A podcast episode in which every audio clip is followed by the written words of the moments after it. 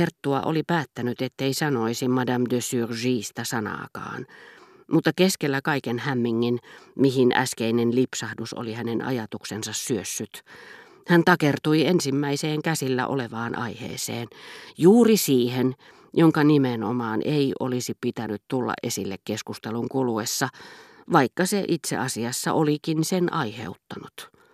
Mutta herra de Charlie oli pannut merkille, kuinka hänen veljensä punastui.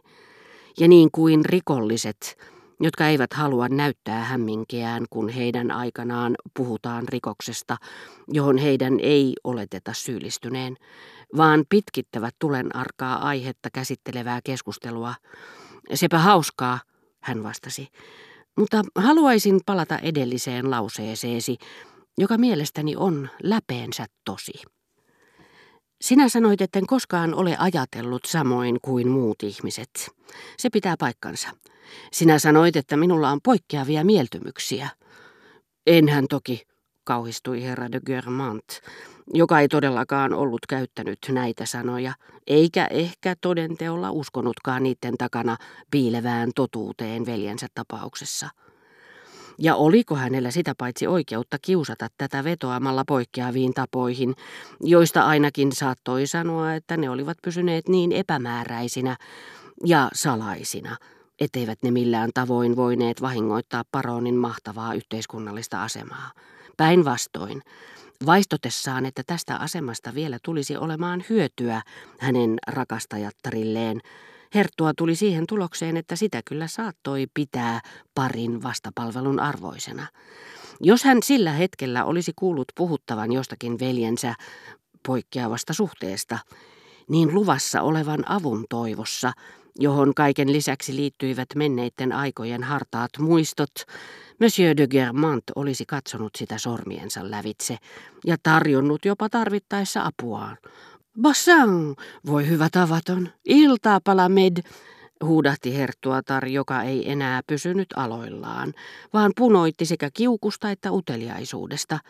Jos te olette päättäneet viettää täällä yötä, meidän on parasta jäädä illalliselle. Te olette nyt seisottaneet meitä, Marita ja minua, ainakin puoli tuntia. Herttua hyvästeli veljään syleiltyään tätä ensin merkitsevästi, ja me lähdimme sitten kolmisin laskeutumaan ruhtinattaren yksityishotellin monumentaalisia rappusia. Portaitten ylimmillä askelmilla, niiden kummallakin puolella seisoskeli pariskuntia, jotka odottivat siinä vaunujaan. Ryhdikkäänä ja yksin, vieressään vain miehensä ja minut, Herttuatar seisoi portaitten vasemmalla puolella tiepolon punaisessa iltaviitassaan, kaulassaan hehkuvat rubiinit, katseitten ristitulessa. Ja miehet siinä, missä naisetkin yrittivät keksiä hänen kauneutensa ja eleganssinsa salaisuutta. Samalla tasolla kuin Madame de Germant, mutta portaiden oikealla puolella odotteli vaunujaan Madame de Galardon. Hän oli jo aikoja sitten menettänyt kaiken toivonsa, mitä hänen serkkunsa mahdolliseen vieraskäyntiin tuli, ja käänsi nyt selkänsä, niin kuin ei olisi tätä nähnytkään. Mutta ennen kaikkea, jotta kukaan ei huomaisi, että serkku ei edes tervehtinyt häntä.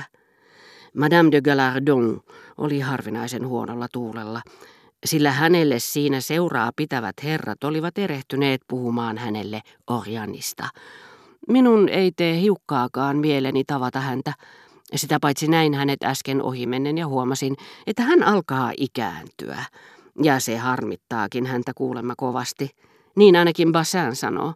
Ja ymmärtää hän sen, sillä typerä kun on ja ilkeä kuin mikä ja pahantapainen. Hän tietää kyllä, että sitten kun hän ei enää ole kaunis, kaikki on lopussa. Olin vetänyt ylleni päällystakin, mutta Monsieur de Germant moitiskeli minua siitä laskeutuessamme yhdessä alas rappusia, sillä lämmin huoneilma sai hänet pelkäämään vilustumista. Mutta se aatelisvesojen sukupolvi, joka on joutunut Monseigneur Dupin vaikutuksen alaiseksi, puhuu niin huonoa ranskaa, paitsi kastellaanet, että herttua ilmaisi ajatuksensa näin. Parempi olla pukeutumatta päällysvaatteisiin ennen kuin menee ulos, noin ainakin yleisen teesin mukaan. Näen vieläkin silmissäni tämän lähtöhetken.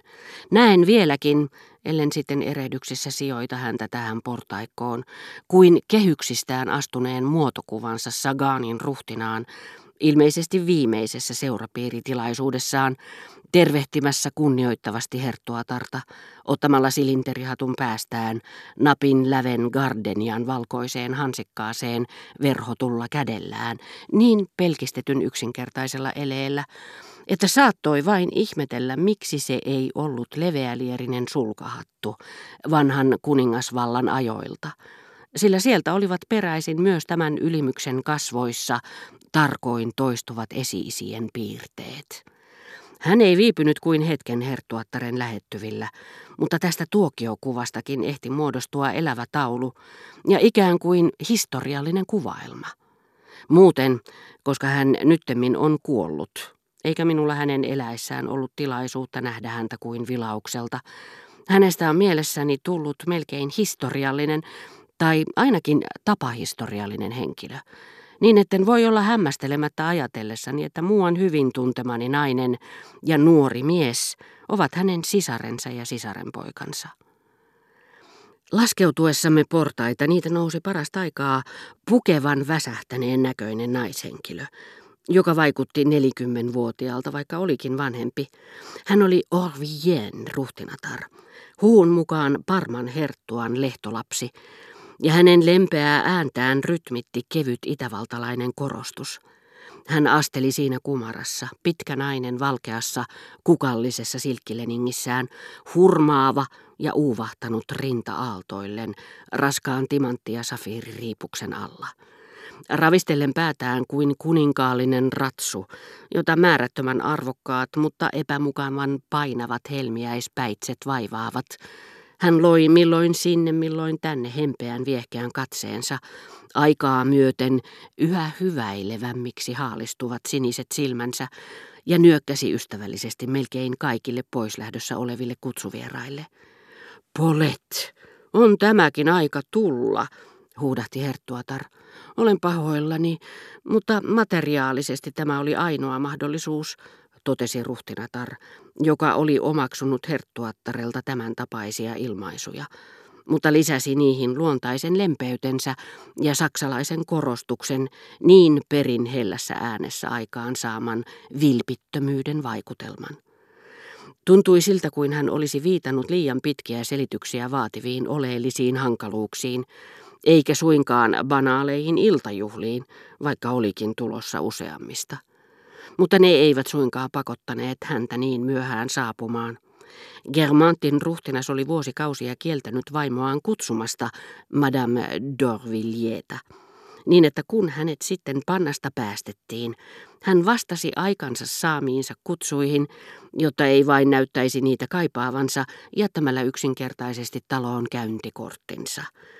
Sovellettuaan tätä menetelmää kolmisen vuotta, hän rupesi tulemaan itse – mutta hyvin myöhään, tavallaan kuin teatterin jälkeen.